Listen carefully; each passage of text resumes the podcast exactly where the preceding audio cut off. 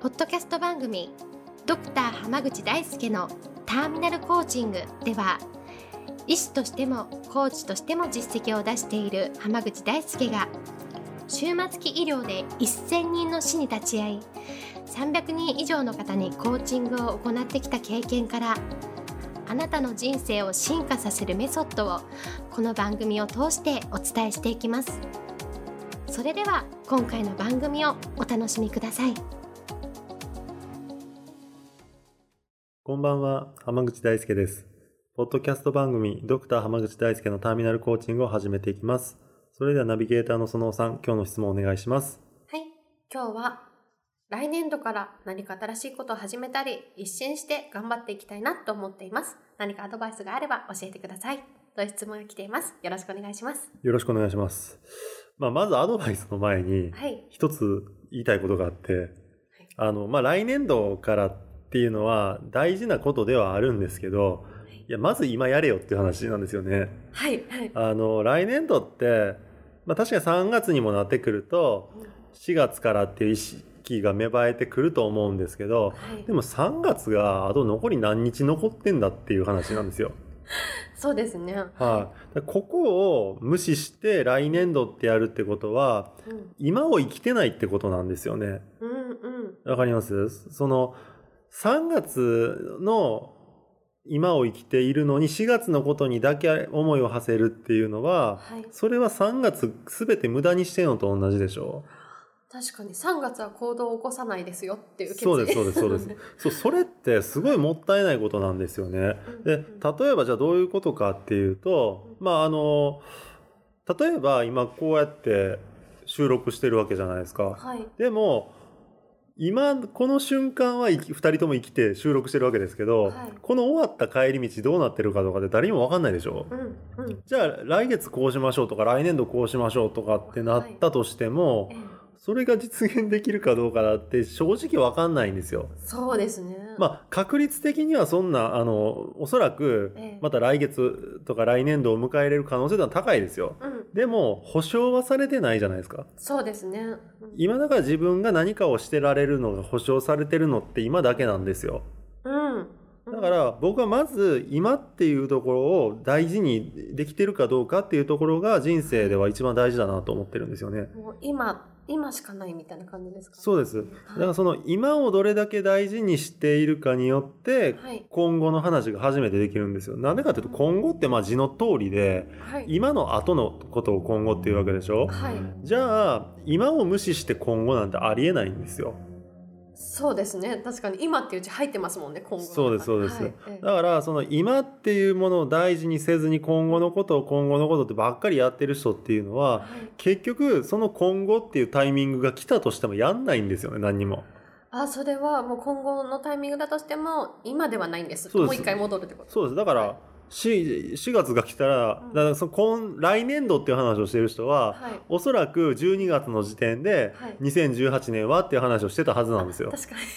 でそれでじゃあ2018年うんいいスタートを切るにはどうしたらいいですかって言ってた人が何もやらずに3月になって、あ来年度だからキリがいいからっていうのではい2018年度はっていう話をしてくるわけでしょ？確かにはい。結局そう言うてる間に夏が来て冬が来て2019年はっていう話をして2019年度はっていうのを繰り返すんですよ。なるほどはい。だったら今に集中していきましょうよっていうところなんですね。うんうんでなんでこういう話をするかっていうと、まあ、僕はその終末期医療の現場で働いているわけなので、はい。あの 今後っていうのが残念ながら考えられなくなな考えられないぐらいの時間しか残されていない人ってのはたくさんい。るんですよ。はい。で今に集中せざるを得ないんですけどじゃあ例えばそれが今まで、まあ、よく患者さんで多いのはそのはい。定年までは頑張って働いて定年したら自分の好きにしようと思ってたらうんうん。定年と同時にその病気が見つかってもう自由にすることができなくなったっていう人ってすごく多いんですよね。うんうんでそれは別にもうそうなってしまったことは仕方がないと思うんですけどはい。でもじゃあ例えば僕たちは今こうやって元気に何かに挑戦したりということがはい。できるじゃないですか。はい。えだったらやっぱそういう方々から僕が学んだのはやっぱり今できることとか今やりたいことっていうのは、はい。やっぱ今を今やっていくべきなんだなっていうのは僕は思ってます。なるほど。何でも今できるんだったら今やっちゃえよ。そうですそうです。はい。別に来年度頑張ってもいいですけど同じ頑張るべきことを今日頑張ったっていいわけじゃないですか。まあそうですよね、はい。確かに。で例えばそのあの、まあ、例えば講演とかセミナーとかやった後に、はい。なんかよく明日からこういうふうに頑張っていきますっていう人って多いんですけど、はい。僕は間違いなく、ええいや今日からやるよって言います。確かに今日まだ何時間か残ってるよねそうです。そうですいや今が10、あの夜の え23時59分とかだったら確かに明日から頑張ってもいいって言いますよ。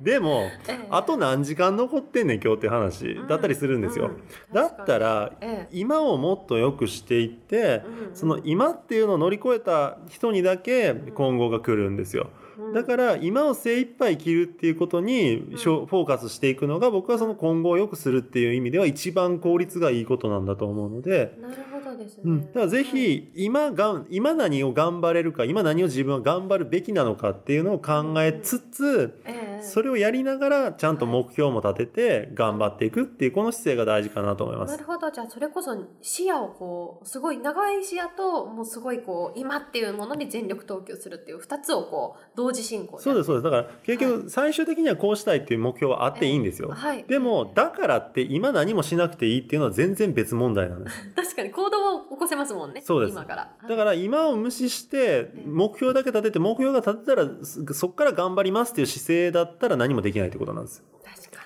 にだったら今できることをとかええ今やるべきことをまずやろうっていう、うんうん。やりながら考えようっていうことなんですね。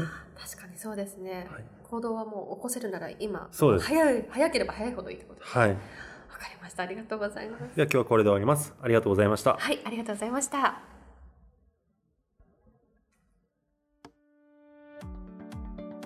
本日の番組はいかがでしたか？番組ではドクター濱口大輔に聞いてみたいことを募集しています。ご質問は d a i s u k e h a m a g u c h i c o m 大輔濱口 .com の問い合わせから受け付けています。またこのオフィシャルウェブサイトでは無料メルマガやブログを配信中です。次回も楽しみにお待ちください。